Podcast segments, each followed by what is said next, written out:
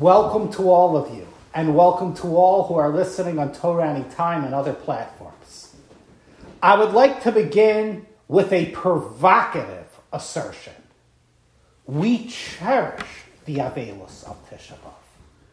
We do not view the mourning of this period as a nuisance, a despised nuisance foisted upon us.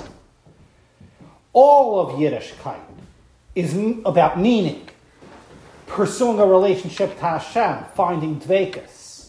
There must be a rich, fulfilling avoda to the Avelus of Bein HaMetzarim, no less than any other mitzvah in Yiddishkeit. You see, when we are misava, when we mourn, we are yearning for something. We are longing for that which we don't have. And thus we are impressing upon ourselves just how cherished, just how treasured the longed for Beis Hamikdash, the longed for Eretz Yisrael is. We become deeper people through the Avelis of Tisha. We form our spiritual personality through the Avelis of Tisha. And I would like to develop this from the opening and first Tisha event. The Gemara tells us that the first Piranius, the first tragedy of Tisha B'Av, was the story of the Meraglim, the ten spies. That they communicated their negative report about Eretz Yisrael on the night of Tisha B'Av. And as the Gemara tells us in the painfully enchanting words, Atam bechisam bechia shel chinam. You cried for no reason that night, not wanting to enter Eretz Yisrael in your cowardness, in your unwillingness to face down the giants and the other challenges of Eretz Yisrael. Well, you are going to mourn Bechia Lidoros on this very night. Beyond simply a calendar coincidence, it happened to be Tisha B'Av when this first tragedy happened, the tragedy of the Meraglim. I want to understand just how firm, just how solid this link is between the Chet HaMeraglim and the subsequent tragedies of Tisha B'Av. The Meraglim was all about a rejection of Eretz Yisrael, abdicating the privilege, the specialness of living with Hashem in Hashem's palace, Eretz Yisrael. Well, it was on Tisha B'Av, when forevermore the Jewish people will mourn the loss of Eretz will lament the pain of Galus. In a sense, you might say we are kicking ourselves every Tisha B'Av. You make the bed you sleep in. We did not want Eretz. We abdicated this privilege and now we find ourselves as a stateless people without Eretz Yisrael. But I would like to argue beyond simply kicking ourselves from a more redemptive perspective. When every night of Tisha B'Av we cry and yearning and longing and pining for Eretz Yisrael, we are reversing the trend we are engaged in a great reset of the Jewish consciousness. We rejected Eretz Yisrael so many years ago on this night. We cried over not wanting it. Now, in crying over so deeply wanting it, we are resetting ourselves. We are redeeming ourselves. A simple but spectacular insight into what it means. You cried on this night for no reason. You will cry in every generation. You will cry the inverse cry of pining for Eretz Yisrael, and thus achieve tikkun, thus reform the Jewish consciousness to be Olave Eretz Yisrael, really Olave Hashem. We want to be close to you. We want intimacy with you. We want meaning, everything which living in Eretz Yisrael is. Certainly, one of the many almost idyllic, romantic notions of Eretz Yisrael can be found in Chazal's depiction of Eretz Yisrael as the mother. The mother who is bereft of her children, Klal Yisrael, now that we have been flung into exile. As we say in the Sheva Brachas, Sos tasis v'sagel ha'akara b'kibbutz baneha l'tocha b'simcha. Only at the time of Geula will the barren mother, Yerushalayim Eretz Yisrael, be consoled when we come home. She feels bereft from us, and we feel bereft missing her. Because you see, a nation's home is their motherland. It is cross cultural to view the soil of a nation as the motherland. That term is pretty common cross culturally. Fatherland, less so. You only find the term fatherland in militaristic cultures, such as Nazi Germany or such as some of the socialist states. Motherland is much more common because a nation lives off its land. A nation, as though nurses off its land, consumes the bounty of the land, finds a sense of home, safe space, makom in a land, everything which is maternal, everything which is cradle.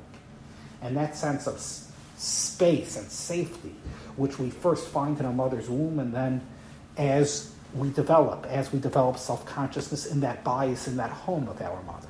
That is what a nation's land is to them. And this is true in terms of humanity vis a vis the earth in general, as in Mother Earth. Mother Earth, which is not only an environmentalist idea, but a Torah idea. As Rashi says in Parashas Bereishis, Adam is considered the child of the earth. He was literally formed afar min ha'adamah, dust from the earth. The earth is his mother.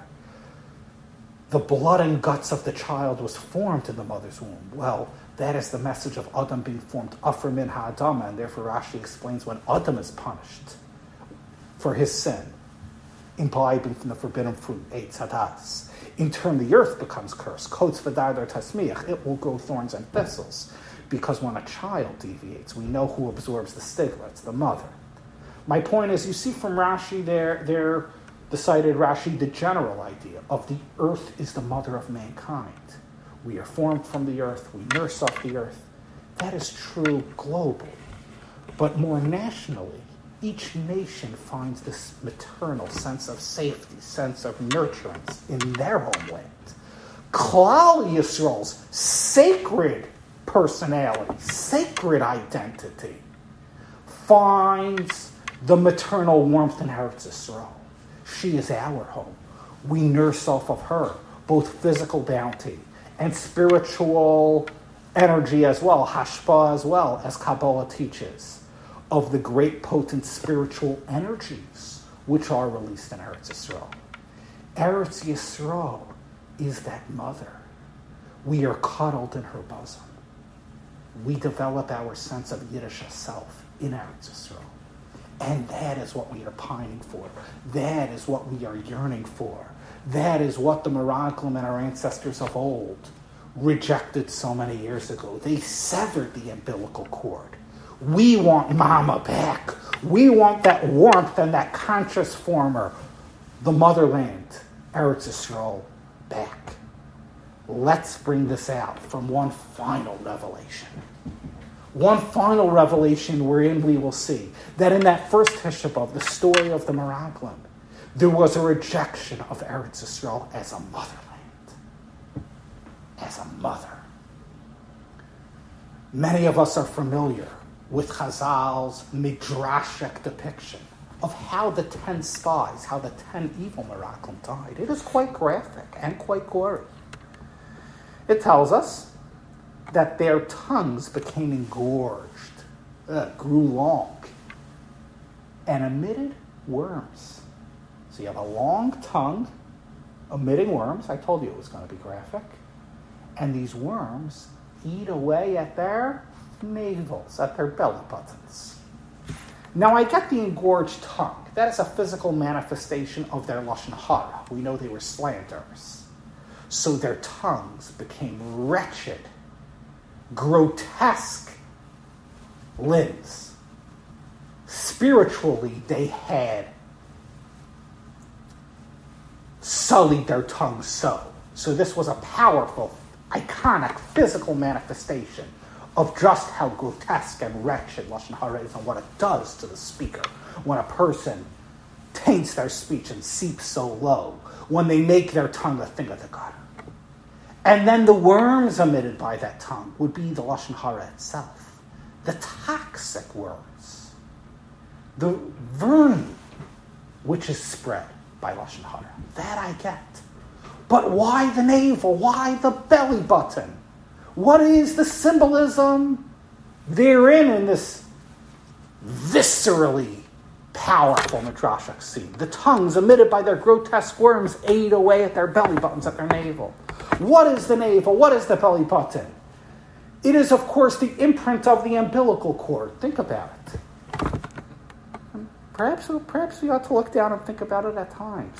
What? Why did Hashem create us that we would always have that belly button, that indelible imprint of the mother? We are supposed to remember her. We are supposed to remember how we came to be. To humbly think there was a time that I was not self sufficient when I was wholly dependent and lovingly nurtured by that umbilical cord and by that loving mother. And I owe her quite a deep debt of gratitude. And in turn, it is my job to share that love and that selflessness and that nurturance with hopefully children of my own, but if not biological children, other human beings, vulnerable human beings, who can be recipients of my love and of my nurturance. That is the symbolism of the navel, the symbolism of the belly button. Well, the Meraglim and the Meraglim's vermin, Lashon Hara, as represented by these worms, ate away at their navel, i.e., it ate away at that imprint of the mother. They were rejecting the Jewish motherland and just the Jew- thus the Jewish mother. They were rejecting the notion of everything we depicted before. Eretz Yisrael as that warm womb of sorts, as that source of nurturance which forms the Jewish consciousness. They rejected her. And it is now so powerful, so enchantingly powerful, the scene of the worms from their tongue eating away at their navel. Jew had severed his umbilical cord, had lost his relationship to his mother. When we, on the other hand, cry every Tisha B'Av as per our explanation before, we are re-cementing the bonds. We are pining and yearning for Eretz Yisrael, trying to reverse the rejection, trying to cement this relationship of Eretz Yisrael as our mother, and we recognize her as such. We pine for her and yearn for her just like a child yearns for his mother who he's lost contact with. Perhaps his mother, who he snubbed and rejected as we did that first Tisha B'Av. That is how we yearn for Eretz Yisrael. We love her as a mother. We recognize her as formative of everything we are, as the source of everything we want, the love we want, the nutrition we want, the spiritual identity that we want. May this re- revelation and this inspiration carry us this Tisha B'Av in our pining and the sacred avodah of yearning for Eretz Yisrael, the mother. And may we all be zocha to the fulfillment of the bracha and the Sheva bracha cited above. Sos tasis v'sagel ha'akara b'kibutz b'nei l'tzocha b'simcha. Eretz Yisrael, the mother, will rejoice when the children she felt bereft from us when we return. And we, in turn, will rejoice in her. B'vias goel tzedek. Amen. Ratzon.